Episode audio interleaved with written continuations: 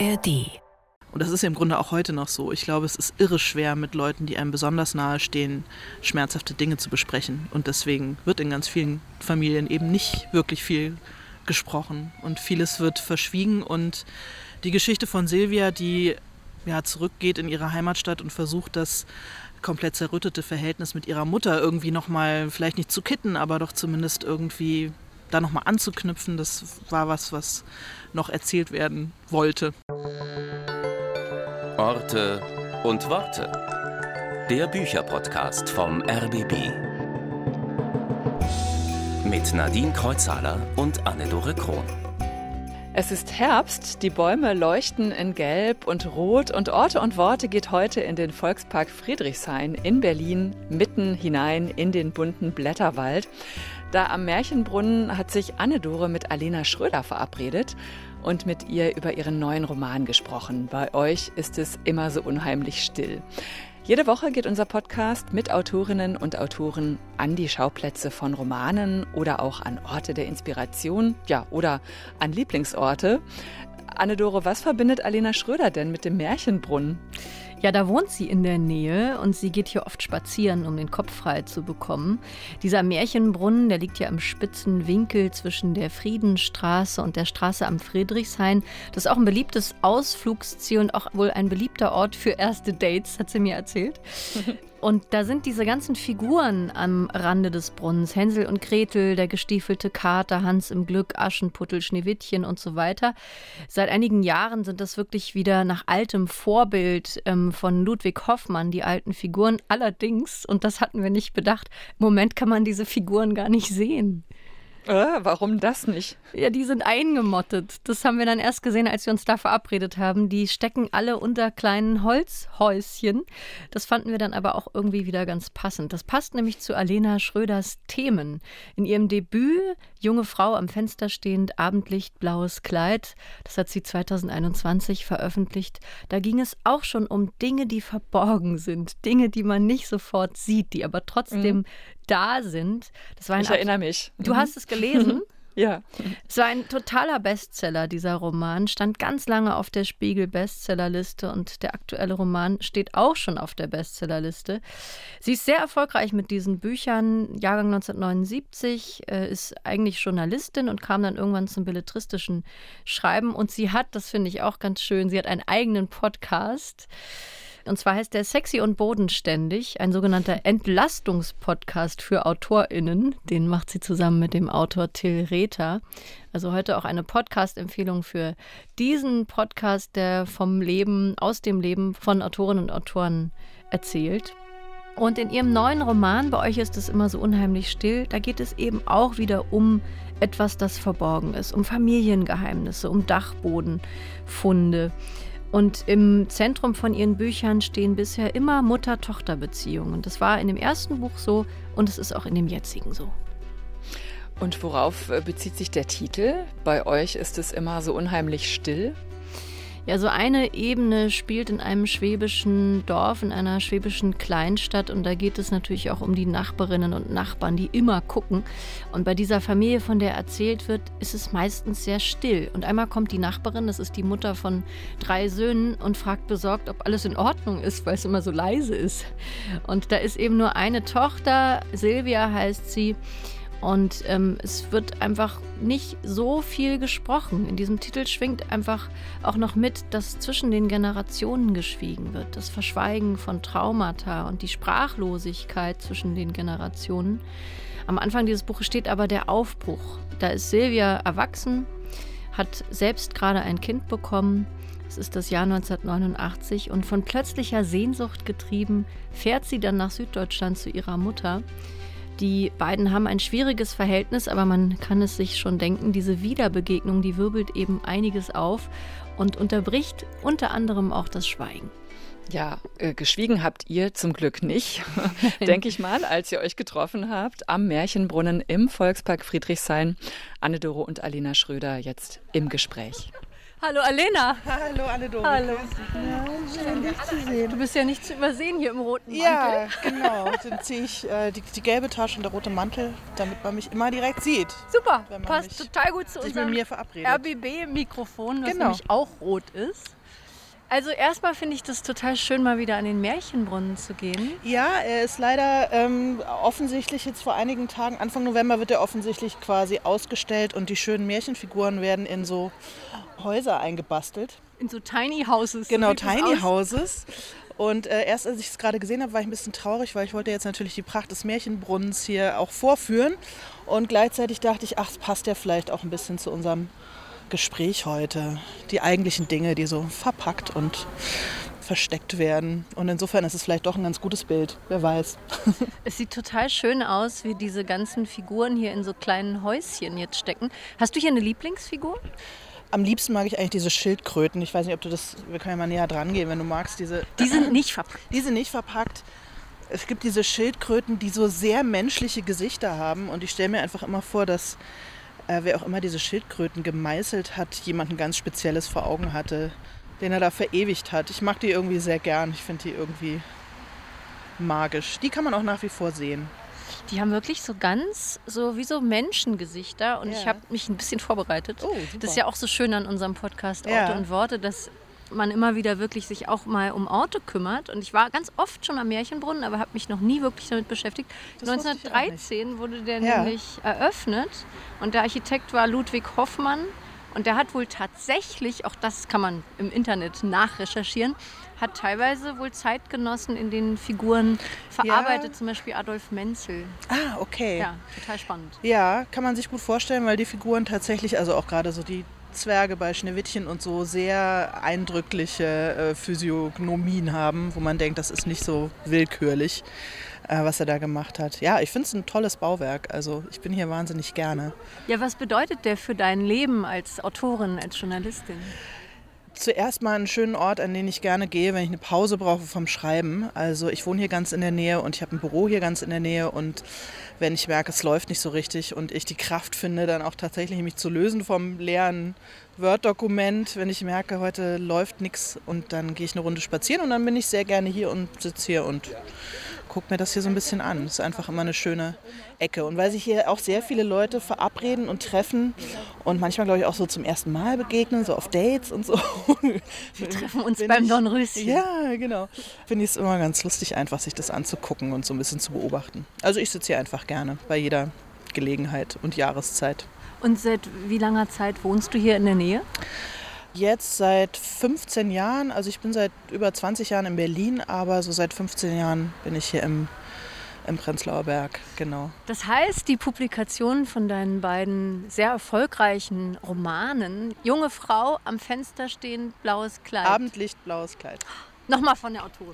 Junge Frau am Fenster stehend, Abendlicht, blaues Kleid. Entschuldigung, es ist eigentlich überhaupt nicht so kompliziert. Jedenfalls, dieser Roman war gleich mega erfolgreich. Ja. Und der zweite, der jetzt diesen Sommer erschienen ist, bei euch ist es immer so unheimlich still, der ist auch super erfolgreich. Das heißt, diese beiden Romane sind zum Teil auch hier mit dem Märchenbrunnen irgendwie verknüpft, weil du die Denk- und Schreibpausen hier zum Teil auch verbracht hast? Ja, auf jeden Fall. Und wenn du äh, da nach hinten guckst, äh, wir sind im Podcast, kann natürlich jetzt keiner wirklich gucken, aber hinter uns in deinem Rücken, Anne-Dore, ist der sogenannte Mont Clamotte.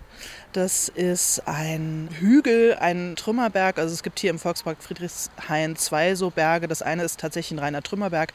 Und der Mont Clamotte ist eigentlich ein Bunker aus dem Zweiten Weltkrieg, den die Sowjets versucht haben zu sprengen. Nach dem Krieg ist es ihnen aber nicht so richtig gelungen. Und dann hat man ihn einfach quasi zugeschüttet und begrünt. Und jetzt ist es eben so ein bewaldeter Hügel, aber man sieht eben hier und da noch so Bunkerreste im Wald so hervorstechen. Und ähm, ja, auch das finde ich irgendwie so ein ganz eindrucksvolles Bild für das, was ich manchmal versuche zu beschreiben in meinen Büchern. Diese zugeschüttete Erinnerung, die sich aber eben doch nicht so ganz tilgen lässt. Ich finde Trümmerberge überhaupt einfach ein Wahnsinns. Bild irgendwie. Also diese Reste dieser Katastrophe, dieses Verbrechens äh, des Nationalsozialismus, dieser schrecklichen Zeit. Und jetzt sind es halt so ja, freundlich begrünte Hügel in der ansonsten ja nicht so hügeligen Stadt. Das finde ich schon immer sehr eindrucksvoll. Und das sind so Sachen, also ich würde nicht sagen, dass ich hier rumgehe und dann kommen mir diese Inspirationen, aber ich glaube, dass es unterschwellig doch eine Rolle spielt. Auch dieser Ort hier, den ich, den ich wirklich sehr liebe auch. Ich würde gerne ausführlicher mit dir über vor allem deinen aktuellen Roman reden. Ich überlege nur gerade, wo wir uns dafür hinbegeben, weil wir sind zwar am Märchenbrunnen, aber das Wetter ist nicht so richtig märchenhaft und diese nee. Holzbänke sind extrem nass. Wir können ein bisschen äh, laufen, wir können ins Café Schönbrunn gehen, wenn du möchtest. Das ist eine gute Idee. Und da Idee. können wir nämlich. Da gibt es äh, trockene Bänke, vermute trockene ich. Bänke, ne, da können wir uns auch eine Limo holen und uns da Kaffee. hinsetzen. Kaffee, Kaffee unter einen Schirm, genau. So, Alena, du hast ja mit deinem ersten Buch 2021, Junge Frau am Fenster stehend, Abendlicht, blaues Kleid, jetzt kriege ich den Titel auch hin, hast du ja einen Riesenerfolg gehabt und es gibt immer so einen Mythos unter AutorInnen, dass das zweite Buch besonders schwer fällt. Kannst du das bestätigen oder gerade nicht? Doch, ich glaube, das ist kein Mythos, das ist äh, definitiv so. Ja, das war ein Riesenerfolg, dieses erste Buch. Ich habe da natürlich nicht in dem Maße mit gerechnet. Kann man ja auch nicht. Es ist auch mitten in der Corona-Pandemie erschienen und gerade im zweiten großen Lockdown. Also da war echt nicht mit zu rechnen, dass es so durchknallt. Und danach bin ich auch so ein bisschen größenwahnsinnig geworden und dachte auch, naja, ich weiß ja jetzt, wie es geht. Äh, Mache ich es halt nochmal und habe dann eigentlich erst angefangen, was ganz, ganz anderes zu schreiben, weil ich auch dachte, ich muss jetzt zeigen, dass ich nicht nur das kann, sondern dass ich vielseitig bin und dass ich jetzt so eine richtige Schriftstellerin bin und so. Und hatte mir eigentlich was ganz anderes überlegt, also irgendwie so eine Female Choice Dystopie und bin daran richtig gescheitert. Also ich habe es richtig nicht hingekriegt. Habe es nicht rund gekriegt, war irgendwie nicht so richtig bei der Sache und habe die ganze Zeit mich gefragt, woran liegt denn das, dass ich das jetzt nicht hinbekomme? Und ich glaube, es lag daran, dass ich irgendwie mit der Geschichte eigentlich noch nicht ganz fertig war. Also mit dieser alten Geschichte und dass da noch Figuren waren, die noch nicht wirklich durcherzählt waren. Insofern glaube ich, das verdammte zweite Album, das verdammte zweite Buch, da ist definitiv was dran. Es ist nicht so einfach. Und zack ist es schon wieder auf der Bestsellerliste gelandet. Herzlichen Glückwunsch. Und du hast es eben schon so ein bisschen angerissen. Es hängt zusammen mit dem Kosmos aus deinem ersten Roman. Wie würdest du das beschreiben, dieses Verhältnis? Weil man kann die ja auch völlig unabhängig voneinander lesen. Das fand ich jetzt irre beim Lesen. Ich dachte, wenn man das erste nicht gelesen hat, no problem, geht auch. Genau, man kann sie auch in beliebiger Reihenfolge lesen. Darauf bin ich ehrlich gesagt irre stolz, dass das geklappt hat. Also, dass das eine nicht nur eine Fortsetzung vom anderen ist, sondern dass beide Bücher ähm, einzeln voneinander funktionieren. Na, ich würde sagen, also bei euch ist es immer so unheimlich still, füllt im Grunde eine Lücke, die ich im ersten Buch gelassen hatte, weil das Verhältnis von Evelyn, die vor allem als die Großmutter von Hannah auftaucht im ersten Buch, und ihrer Tochter Silvia, also Hannas Mutter, ähm, das wird nur so angerissen, warum das ein bisschen kompliziert war, aber eben nicht auserzählt. Und ich dachte, was tatsächlich noch fehlt in meinem ersten Buch, ist so eine Geschichte über ja, so Frauenbiografien eben in der westdeutschen bundesrepublikanischen Nachkriegszeit und die ganzen Schwierigkeiten, die das so mitbringt. Und deswegen ist so dieses Schweigen, das in dieser Zeit natürlich sowieso in der Gesellschaft geherrscht hat, wo so diese, ja, das Grauen des Nationalsozialismus eben noch so ganz dicht unter der Oberfläche präsent ist, aber so zugedeckt wird mit Wirtschaftswunder und ähm, ha, jetzt ist ja Frieden, jetzt denken wir nicht mehr so viel drüber nach. Aber wissend ja trotzdem, dass um einen rum ne, der Nachbar, der Schuldirektor, wer auch immer vielleicht ein hohes Tier bei der SS war und jetzt wieder so ein bürgerliches Leben lebt, dass das einfach eine sehr interessante Zeit ist und wie sich dieses Schweigen in der Gesellschaft eben auch fortsetzt innerhalb der Familien, wo und das ist ja im Grunde auch heute noch so. Ich glaube, es ist irre schwer, mit Leuten, die einem besonders nahe stehen, schmerzhafte Dinge zu besprechen. Und deswegen wird in ganz vielen Familien eben nicht wirklich viel gesprochen und vieles wird verschwiegen und die Geschichte von Silvia, die ja, zurückgeht in ihre Heimatstadt und versucht, das komplett zerrüttete Verhältnis mit ihrer Mutter irgendwie nochmal, vielleicht nicht zu kitten, aber doch zumindest irgendwie da nochmal anzuknüpfen, das war was, was noch erzählt werden wollte. Genau, sie öffnet eben diesen Sarkophag und stellt sich den Geistern der Vergangenheit, die da rauskommen. Und das ist wirklich ganz schön, wie du diese Frauenbiografien wieder verknüpfst. In deinem ersten Buch junge Frau, am Fenster steht abendlich blaues Kleid. Da ging es um die 20er Jahre und um die Gegenwart. Und du hast diese beiden Zeitebenen immer wieder miteinander verschnitten. Und auch in diesem aktuellen Roman, bei euch ist es immer so unheimlich still, da machst du das auch wieder. Und zwar geht es einmal um das Jahr 1989. Die Silvia hast du gerade schon genannt. Junge Frau, die in Berlin lebt, Baby bekommt und dann zurückfährt nach Schwaben zu ihrer Mutter, mit der sie ein gebrochenes Verhältnis hat und ewig nicht mit der gesprochen hat. Und äh, gleichzeitig erzählst du dann aber die Geschichte von dieser Mutter, von Evelyn. Und das geht zurück bis in die 50er, 60er, 70er Jahre. Und das ist wahnsinnig spannend zu lesen, wie aus der Mutter, aus dieser Evelyn sozusagen, die geworden ist, die sie jetzt ist. War das von dir denn eine Absicht, als du den ersten Band geschrieben hattest, dass du dich irgendwann noch mal mit diesen Figuren eingehender beschäftigst? Weil du hast ihnen jetzt ja noch mal ein ganz anderes Leben gegeben jetzt. Nee, hatte ich überhaupt nicht. Ich habe tatsächlich dieses erste Buch abgeschlossen und dachte, okay, damit ist die Geschichte auch erzählt. Also das kam dann wirklich erst eine Weile später, dass ich dachte, oh, vielleicht ist sie doch noch nicht ganz erzählt. Ich habe mir auch selber totale Fallen gebaut damit, weil ich also zum Beispiel, dass das alles in Süddeutschland spielt, eine Gegend, aus der ich selber gar nicht komme. Also ich komme aus dem. Wollte ich dich tatsächlich ja, fragen, genau. ob du irgendwas ja. Schwäbisches in deiner Familie hast. Also es ist insofern noch familienhistorisch verbirgt. Meine Großmutter, die so ein kleines bisschen das Vorbild für die Evelyn war, auch nicht in jedem Aspekt ihrer Biografie oder ihres Charakters, aber doch so ein bisschen vom Wesen her, ist tatsächlich mit ihrer besten Freundin, die sie aus einem Kriegslazarett kannte, weil sie selber im Grunde überhaupt keine Familie mehr hatte, nach Stuttgart gegangen und hat dort in deren Familie erstmal mitgelebt und äh, hat dann ihren Bruder geheiratet, also den Bruder der Freundin. Und das ist auch so ein bisschen die, die Ausgangslage der Geschichte. Und das hatte ich nun also schon angelegt in Junge Frau am Fenster stehend, Abendlicht, blaues Kleid. Also musste das nun zwangsläufig da unten spielen obwohl ich eigentlich aus dem Rheingau-Taunus komme, also zwar auch Provinz, aber eben doch eine andere Provinz. Also meine Mutter ist Schwäbin, mein Teil meiner Familie kommt daher. Ich lebe im Prenzlauer Berg, bin viel von Schwaben umgeben und äh, habe das Buch auch noch von diversen Schwaben und Schwäbinnen irgendwie auf Schwabismen und äh, Schwäbischkeit äh, lesen lassen, damit es einigermaßen plausibel wird. Der Verlag wirbt für diesen Titel mit dem schönen Satz, nicht nur Aufbruch kostet Mut, sondern auch Heimkehr.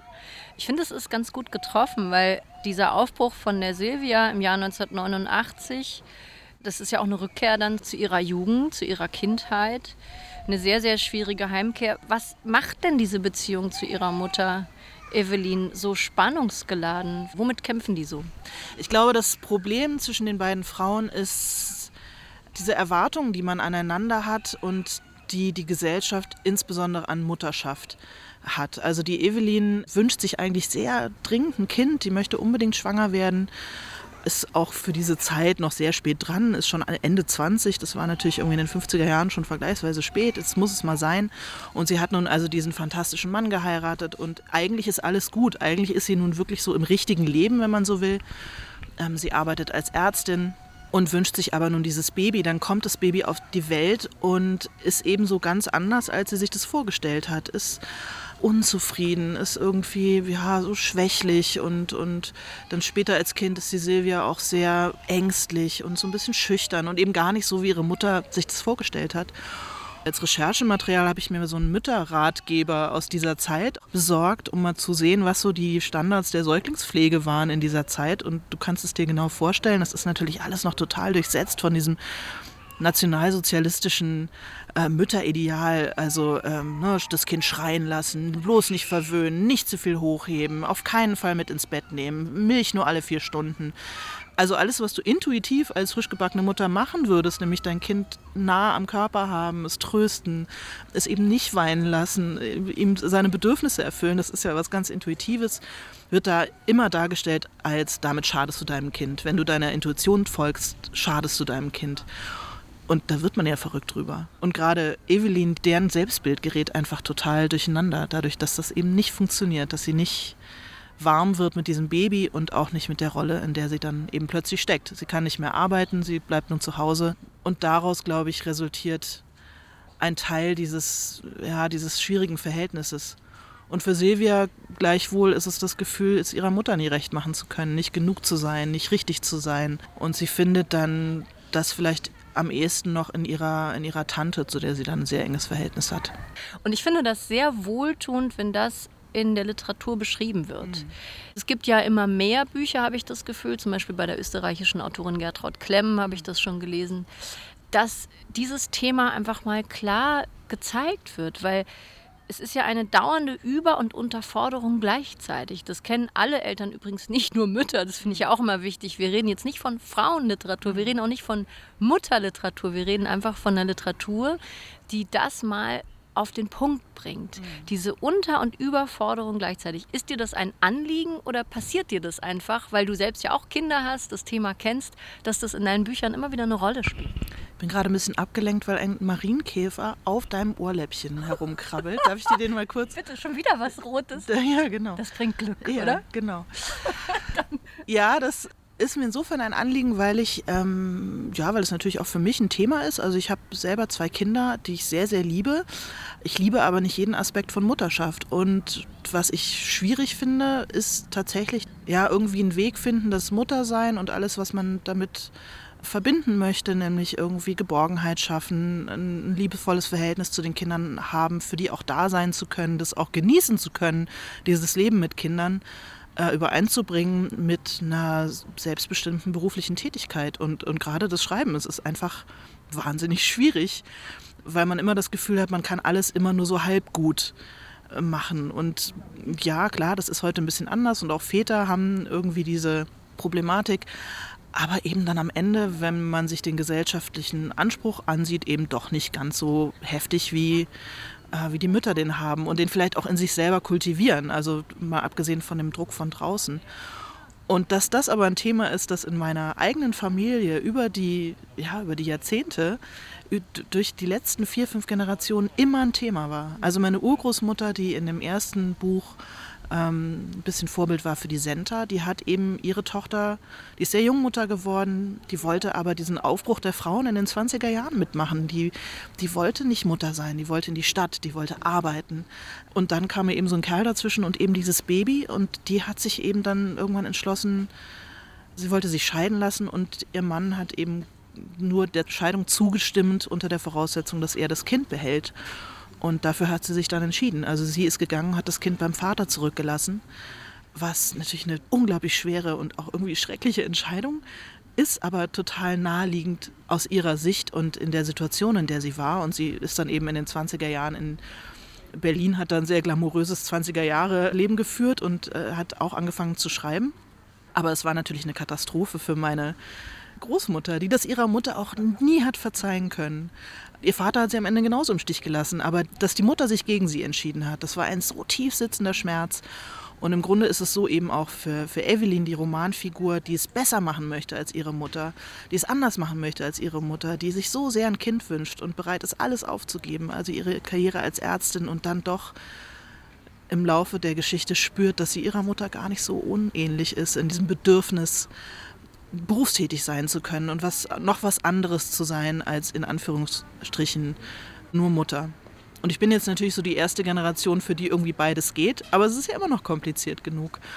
Und über diesen inneren Zwiespalt habe ich irgendwie ja doch eine ganze Menge so über mich selber begriffen, als ich mich so mit diesen Frauenbiografien in meiner eigenen Familie beschäftigt habe. Und in dem aktuellen Roman ist es auch so, dass diese Evelyn sich zwar, wie du gesagt hast, wahnsinnig ein Kind wünscht, aber am Ende geht die Tochter dann doch ins Internat und die Mutter fängt wieder an, als Ärztin zu arbeiten und auch das äh, macht die Beziehung zwischen den beiden nicht besser. Aber nun wird ja die Tochter Silvia selbst Mutter. Und das setzt nochmal ganz viel frei. Ist ja auch ein spannender Moment in der Biografie eines Menschen, wenn man selbst plötzlich zum Elternteil wird. Mhm. Weil man kommt aus der Kinderrolle auch in eine Mutterrolle und sieht die eigenen Eltern nochmal anders. Was setzt das bei dieser Silvia frei oder was stößt das an, dass sie selbst plötzlich Mutter ist? Ja, also Silvia bekommt ein Kind und äh, schon in der Schwangerschaft verabschiedet sich der Kindsvater, also der möchte eigentlich mit der ganzen Angelegenheit überhaupt nichts zu tun haben. Und bis dahin hat sie eben so ein eher unstetes Leben geführt, hat sich lange so irgendwie durchgeschlagen, rumgetrieben, lebt jetzt also in, in Berlin-Kreuzberg in so einer Hausbesetzer-WG, in einer ehemaligen. Und die liegt dann da eben auf ihrem Futon mit dem frisch geborenen Baby und spürt, glaube ich, so einen ganz archaischen Impuls, den, glaube ich, ganz viele Frauen kennen, wenn sie das erste Mal Mütter werden und sie denkt, ich will meine Mama. Das ist im Grunde der Impuls, der sie dazu bringt, also das Auto ihres Mitbewohners zu klauen und über die Transitstrecke Richtung Stuttgart zu fahren. Und im Grunde ist dieses Baby, die kleine Hanna, so ein bisschen wie so das Lagerfeuer, um das sich diese Frauen so scharen äh, und da sich so ein bisschen dran wärmen auch und dann doch immer mehr auch so miteinander auftauen und dann irgendwann eben doch ins Reden kommen und ja, und ein paar Dinge dann doch nochmal besprechen, die besprochen werden müssen. Und wir wollen nicht zu viel verraten, aber es ist auch ein Entwicklungsroman, denn die Silvia entwickelt sich, ich glaube, das darf man verraten, von einer Wegläuferin zur Wiederkommerin. Und auch die Mutter, die in den 60ern ist, die kriegt nochmal komplett neue Impulse. Das verrate ich jetzt aber auch nicht. Aber auch da gibt es am Ende nochmal sowas wie einen Neuanfang, wie einen Aufbruch. Jetzt ist ja dieses schwäbische Dorf, das du da porträtierst, ist ein großartiger Mikrokosmos. Dieses Dorf, wo dann die Gardinen so ein bisschen wackeln, weil alle natürlich immer da lauern, was die anderen machen. Und dann heißt es immer, aber was sollen die Leute denken? Was sollen die Leute denken? Du hast ja eben schon gesagt, du selbst hast eigentlich gar keine schwäbischen Wurzeln. Wie hast du dich in dieses Dorf hineingedacht, hineingefühlt und hineingeschrieben? Also ich komme ja selber tatsächlich vom Dorf. Meine Familie selber war, glaube ich, eher großstädtisch geprägt. Also meine Eltern sind da auch hingezogen ins Dorf, also waren so zugezogene, die der Kinderliebe zuliebe aufs Land gezogen sind, wenn man so will. Aber ähm, ich habe natürlich so diese ganzen, ja, diesen Mikrokosmos, Dorf, Kleinstadt, Vorstadt, äh, wo einfach eine extrem hohe soziale Kontrolle herrscht, wo es so ungeschriebene Regeln gibt, wo es Familien gibt, die schon seit vielen Generationen so die Geschicke des Dorfes mitbestimmen und äh, auch nochmal eine andere Macht haben als ja, vielleicht so andere, die irgendwann äh, später dazugezogen sind. Das finde ich irre spannend und ich will das auch überhaupt gar nicht verteufeln. Ich glaube, es gibt auch ganz viel Geborgenheit in so einer Kleinstadt und einem Dorf und auch in dieser Gemeinschaft, wo zwar alle auch skeptisch aufeinander gucken, aber eben ja doch aufeinander gucken. Also man geht nicht verloren in so einer Kleinstadt- oder Dorfgesellschaft. Finde ich irgendwie total spannend. Und gerade so in der Nachkriegszeit habe ich es mir einfach auch nochmal besonders eng vorgestellt. Und für jemanden, der vielleicht auch so Ausbruchsfantasien hat, irgendwie das Gefühl hat, ja, das ist hier zwar so in Anführungsstrichen das richtige Leben, aber ich komme mir vor wie eine Hochstaplerin, weil ich bin einfach nicht glücklich. Ich kann das nicht leben, mir fehlt was. Äh, Stelle ich mir diese Szenerie eben besonders, ja, besonders kompliziert vor. Ja, an einer Stelle sagt Evelyn, dass es immer darum geht, dass man so tun müsse, als ginge es einem gut. Also dieses ständige nach außen repräsentieren. Was mir sehr gut gefallen hat, ist aber, dass du es dir nicht zu leicht machst. Also so wie du eben schon gesagt hast, es ist eben eine ambivalente Geschichte. Die Großstadt ist ja auch nicht die Lösung aller Fragen und das Ende von allen Problemen. Und auch die Silvia, als sie zurückkehrt in dieses Dorf, die erfährt da wirklich wieder so eine Art Geborgenheit. Es gibt wieder Begegnungen mit alten Freunden und Bekannten, mit Begleitern, genau. mit alten Feinden. Ja, auch das, Feindinnen. Ähm, ja, auch da, glaube ich, knüpft sie einfach nochmal an an so ein paar Dinge aus ihrer Kindheit und lernt auch Sachen nochmal mit aus einem anderen Blickwinkel zu sehen. Also sie bekommt nochmal einen, einen tatsächlich neuen Freund dazu in einem Jungen aus der Nachbarschaft, den sie immer sehr bewundert hat als kleines Mädchen.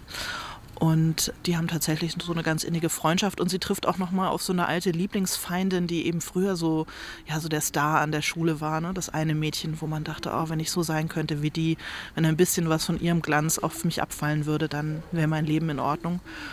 Und er stellt eben fest, oh, es ist eben doch auch nicht alles Gold, was glänzt. Ähm, und die hat auch ihr Päckchen zu tragen. Also auch das, was sich so perfekt nach außen darstellt, hat eben doch seine Abgründe und seine Schwierigkeiten. Ja, und dass Silvia dann auch feststellt, dass sie auf eine Art auch sehr behütet und auch privilegiert aufgewachsen ist trotz all der Schwierigkeiten, die ihre Biografie dann mit sich gebracht hat, aber dass eben viele Härten, denen ihre Mitschülerinnen ausgesetzt waren, dass sie die zum Beispiel gar nicht kannte, eben weil sie in einer sehr wohlhabenden Familie aufwächst. Die haben halt alle ihr Päckchen zu tragen, diese Figuren, und das macht sie zu so unglaublich plastischen Figuren, die du da geschaffen hast, die sehr lebendig wirken, die wirklich über die Seiten springen. Man geht sehr mit mit diesen Figuren und was ich auch sehr spannend fand, war die Figur der Tante. Es gibt eine Tante, die heißt äh, Betty. Das ist die Schwägerin und sozusagen Stiefschwester von Evelyn. Die ist also auch diese Generation, die in den 50er, 60er Jahren eine junge Frau war. Und die ist aber eine, die ohne Mann geblieben ist. Es gibt auch leise Andeutungen darauf, dass sie vielleicht auch Frauen liebt. Wird nicht genau ausbuchstabiert, aber die hat einen anderen Weg gewählt. Und die macht das eben nicht so mit, dass sie immer alles unterm Deckel lässt. Ja, genau. Also Tante Betty ist, gab es ja eben auch sehr viel in der Nachkriegszeit. Viele haben in ihrer Familie so eine unverheiratete Tante. Es gab halt einfach nicht so viele Männer. Viele waren halt im, im Krieg gefallen. Und sie wollte vielleicht auch nicht so dringend einen. Ähm, und deren Rolle ist aber auf eine Art ja auch sehr festgelegt dann. Nämlich sie ist halt diejenige, die sich dann um die alten Eltern kümmert, die zu Hause bleibt, die ähm, keinen Beruf erlernt. Und das begrenzt sie auf der einen Seite und auf der anderen Seite befreit es sie auch, weil sie hat nun eben keinen Mann, äh, dessen äh, Ruf sie irgendwie äh, schonen müsste oder so, sondern die ist so ein bisschen in dieser schweigenden, alles immer so zudeckenden Kleinstadtgesellschaft, ist sie wie so eine lockere Schraubenmutter im Gerüst. Ne? Also die spricht halt immer all das aus, was die anderen eben nicht aussprechen wollen. Also dass der Apotheker ein alter Nazi ist und äh, dass der Bürgermeister seine Frau schlägt und so. Und sie nimmt da eben kein Blatt vor den Mund und es war natürlich schön, so eine Figur zu schreiben, die das alles immer so ein bisschen durcheinander wirbelt. Aber sie hat natürlich auch ihre eigene Tragik. Absolut. Und sie nimmt sehr gerne schon morgens ein paar Schlückchen aus der Flasche Klosterfrau Melissengeist. Da musste ich auch wahnsinnig grinsen. Dieser Klosterfrau Melissengeist, den ja, glaube ich, Generationen von Frauen irgendwie immer wieder mal hier so ein Schlückchen und da ein Stückchen, da ist ganz schön viel Alkohol drin. Das ist der reine Alkohol, aber es wurde ja so als, als Medizin vermarktet im Grunde. Also meine Großtante, die auch so ein bisschen Vorbild für Tante Betty war, äh, weil sie auch so eine begeisterte Autofahrerin war, die hat sich mit Klosterfrau Melissengeist einen richtig schönen Alkoholismus irgendwie angetrunken. Und ja, das, es gab ja in dieser Zeit sehr viel. Ne? Es gab ja Frauengold und, und sehr viele Medikamente, um Frauen auch so ein bisschen ruhig zu stellen. Also dieses Gefühl von Fremdbestimmtheit, von Beengtheit, von eigentlich nicht so leben können, wie man vielleicht leben möchte, ähm, so ein bisschen abzutöten. Und das war ja durchaus ein, ein Produkt dieser Zeit. Also ne, die, die alte Mutter schluckt Librium, das ist so ein bisschen der Vorgänger vom Valium. Wenn man sich das vorstellt, wie runtergepegelt und runtergedämpft viele, viele Frauen in dieser Zeit eben waren, weil man es für vollkommen normal gehalten hat, dass man gegen jede emotionale Aufwallung oder gegen jedes Gefühl von Unzufriedenheit, ja, dann trinkt man halt was drauf oder schluckt eine Tablette und dann, dann ist dieses Gefühl abgetötet. Eigentlich totaler Wahnsinn. Ich finde das interessant. Du bist ja Historikerin und. Ich würde mich selber nie so bezeichnen. Aber, aber du hast Geschichte studiert. Ich habe Geschichte studiert und auch zu Ende studiert, aber ich war eine lausige Studentin. Also ich würde wirklich nie behaupten, dass ich Historikerin bin. Aber stimmt, auf dem Papier bin ich Historikerin und interessiere mich für Geschichte, ja. Und das merkt man deinen Büchern auch an, weil ähm, hier zum Beispiel spielt das Jahr 1989 eine mhm. Rolle. Das ist eben eine Zeitebene. Und das Schöne ist aber, dass du diese historische Wende dieser Zeit mit eben einer Wände innerhalb von einer Familie verknüpfst. Mhm. Das ist ganz elegant gelöst.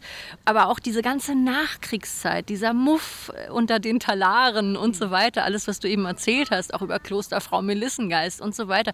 Du äh, lässt hier wirklich die BRD auferstehen in den 50er, 60er, 70er Jahren. Inwiefern ist es für dich aber wichtig, dass du Geschichte aus Frauensicht erzählst oder entlang von Frauenfiguren? Ach, weil ich ehrlich gesagt finde, dass Frauen oftmals die viel interessanteren Leben hatten und haben. Einfach weil sie auch im historischen Kontext eben ganz andere Entscheidungen treffen mussten. Vor allem eben deswegen, weil Frauen oftmals Entscheidungen eben nicht nur für sich selber treffen, sondern noch andere mitbedenken müssen, also Kinder oder Eltern, um die sie sich kümmern. Und viel häufiger den Entscheidungen von Männern auch einfach ausgeliefert waren und damit umzugehen hatten. Und das finde ich einfach total spannend.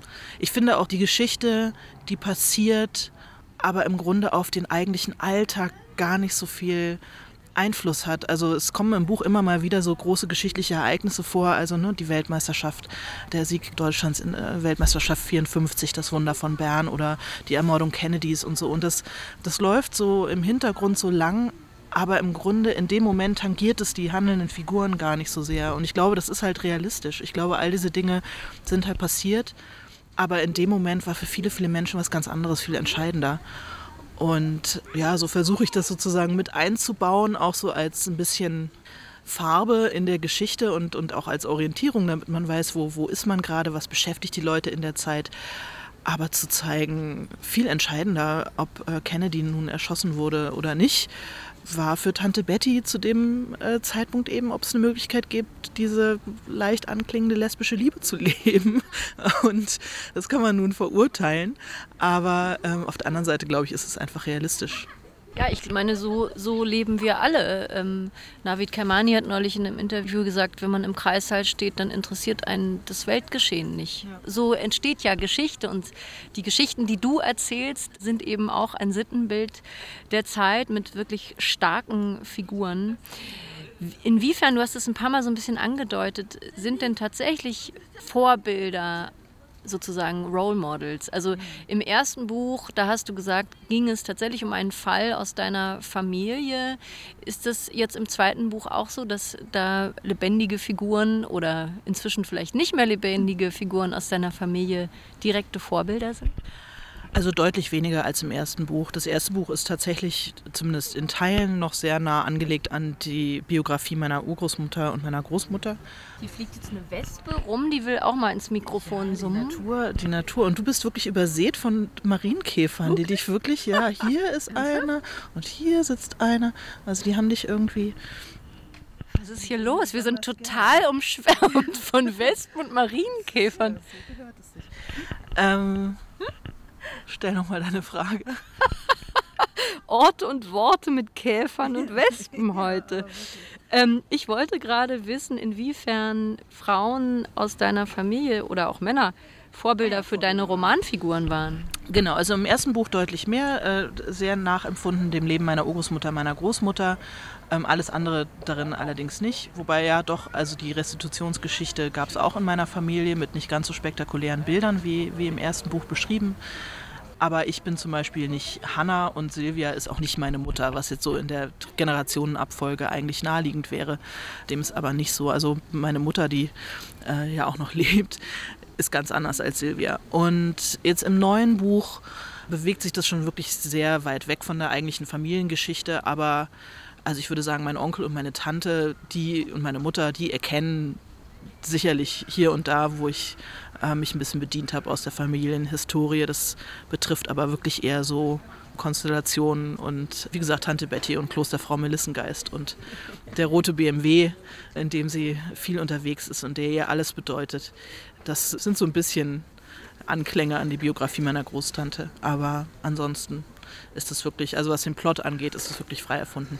Es ist wahnsinnig unterhaltsam zu lesen und der DTV-Verlag, bei dem du ja publizierst, vermarktet das auch unter dem Stichwort Unterhaltungsliteratur. Mhm. Und das ist ja immer wieder so ein Genre, was so ein bisschen erstens ist es total schwer zu greifen. Mhm. Ja, es ist eben was völlig anderes als Trivialliteratur. Und ich denke dann immer, unterhalten ist ja eigentlich der Anspruch an jedes Buch, idealerweise, mhm. dass es unterhalten kann. Wie stehst du zu diesem Label Unterhaltungsliteratur? Ich umarme das voll und ganz. Ich finde es super. Also es ist ja auch was sehr Deutsches, diese Unterscheidung in äh, E- und U-Literatur. Mhm. Und ich lese selber am liebsten Unterhaltungsliteratur und ich finde, es gibt nichts Schöneres, als wenn man diesen Anspruch einlöst, zu unterhalten. Das ist ja ganz wunderbar. Also insofern umarme ich das sehr, fühle mich da sehr wohl und empfinde das auch nicht als abwertend oder so. Genau, und die Grenzen sind ja auch wirklich wahnsinnig fließend. Es gibt ja immer noch diesen Rettungsbegriff gehobene Unterhaltungsliteratur, was immer das auch sein. Anyway, was mich jetzt abschließend, Alena, noch interessiert, ist, wie geht's weiter? Jetzt ist dieses zweite belletristische Buch von dir draußen. Hast du schon einen Plan für ein nächstes Buch? Gibt es vielleicht noch einen dritten Band, der irgendwie an diesen Kosmos anknüpft? Also, äh, ich muss das jetzt noch so ein bisschen im Wagen halten, aber ähm, die Antwort ist eigentlich ja. ja. Möglicherweise. Also ich werde auf jeden Fall weiter Belletristisch schreiben. Ähm, das macht mir wahnsinnige Freude und ist ein schöner zweiter Weg innerhalb dieses Journalistenberufes, den ich auch nach wie vor liebe und ja auch betreibe.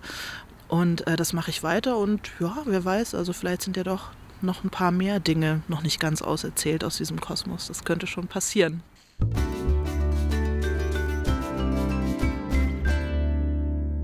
Am Ende von Orte und Worte empfehlen wir uns ja immer gegenseitig Bücher.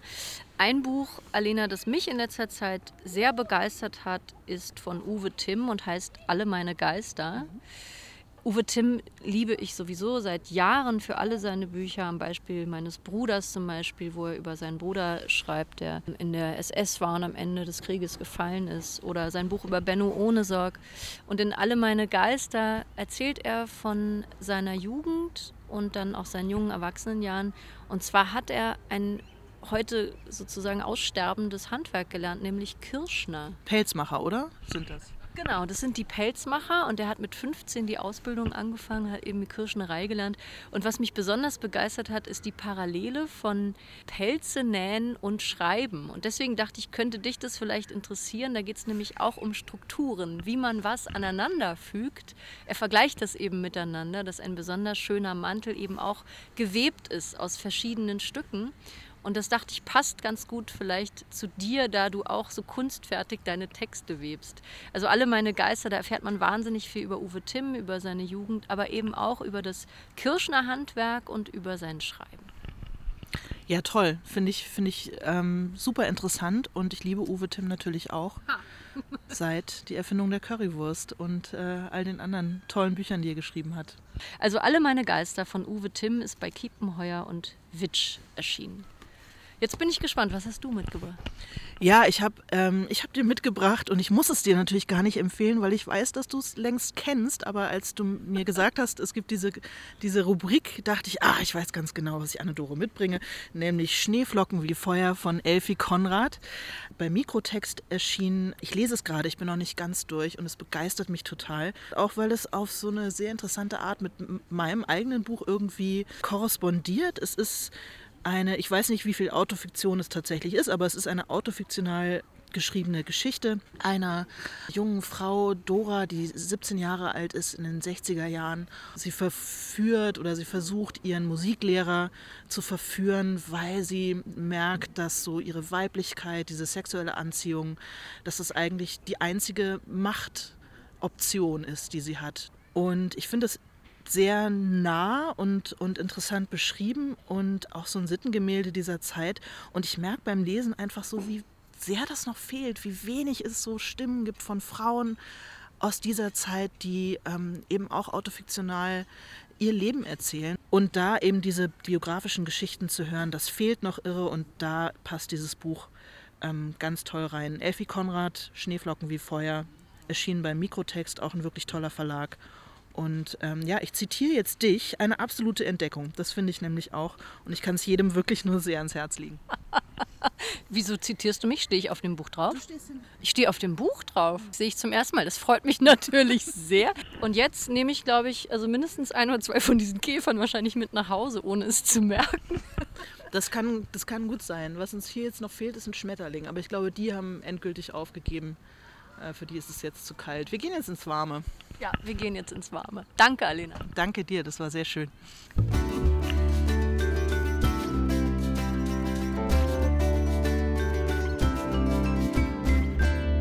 Anne-Dore und Alena Schröder waren das am Märchenbrunnen und im Café Schönbrunn im Volkspark Friedrichshain. Ja, da war ja einiges los bei euch. Ja. Äh, von den Tieren her gesehen, die euch besucht haben. Hattest du denn dann tatsächlich noch Glückskäfer auf dir sitzen, als du wieder zu Hause warst? Ich habe zu Hause nachgeschaut, aber die sind bei der Fahrt mit dem Fahrrad zurück nach Kreuzberg alle wieder runtergeweht, glaube ich. Ich habe aber trotzdem Glück mitgenommen, wenn auch nicht in Form von Käfern, nämlich ein beglückendes Gespräch mit der Autorin und die beglückende Lektüre dieses Romans, der mich wirklich sehr begeistert hat sehr kluge Beobachtungen über Mütter und Töchter, über das Schweigen von Generationen, über mögliche Aufbrüche und eben über die Möglichkeit auch etwas wieder zu öffnen, wie die Märchenfiguren sozusagen, die gerade verborgen sind am Märchenbrunnen im Volkspark Friedrichshain. Aber in diesem Roman geht es eben darum, dass man etwas freilegt, was man nicht sofort sehen kann. Ein Mütter-Töchter-Roman also. Würdest du dann sagen, er ist auch nur was für Mütter und Töchter? Auf keinen Fall nur für Mütter und Töchter. Das ist vielleicht wirklich wichtig, das nochmal zu betonen. Alena Schröder schreibt feministische Literatur bzw. schreibt über feministische Themen, nämlich äh, die Geschichte aus der Sicht von Frauen entlang von weiblichen Biografien. Aber das sind Geschichten, die absolut von allen, von jedem und jeder gelesen werden können und thematisch auch wirklich jeden und jeden betreffen. Wenn euch das jetzt interessiert, der Roman Bei euch ist es immer so unheimlich still von Alena Schröder ist bei DTV erschienen, hat 336 Seiten und kostet 24 Euro. Und das Buch gibt es auch als Hörbuch, gelesen von Elisabeth Günther, erschienen bei Hörbuch Hamburg. Diese Folge Orte und Worte findet ihr wie immer auf den meisten Podcast-Plattformen und in der ARD Audiothek. Und hier gibt es auch jede Menge anderer Podcasts zu Büchern und Literatur aus der ARD.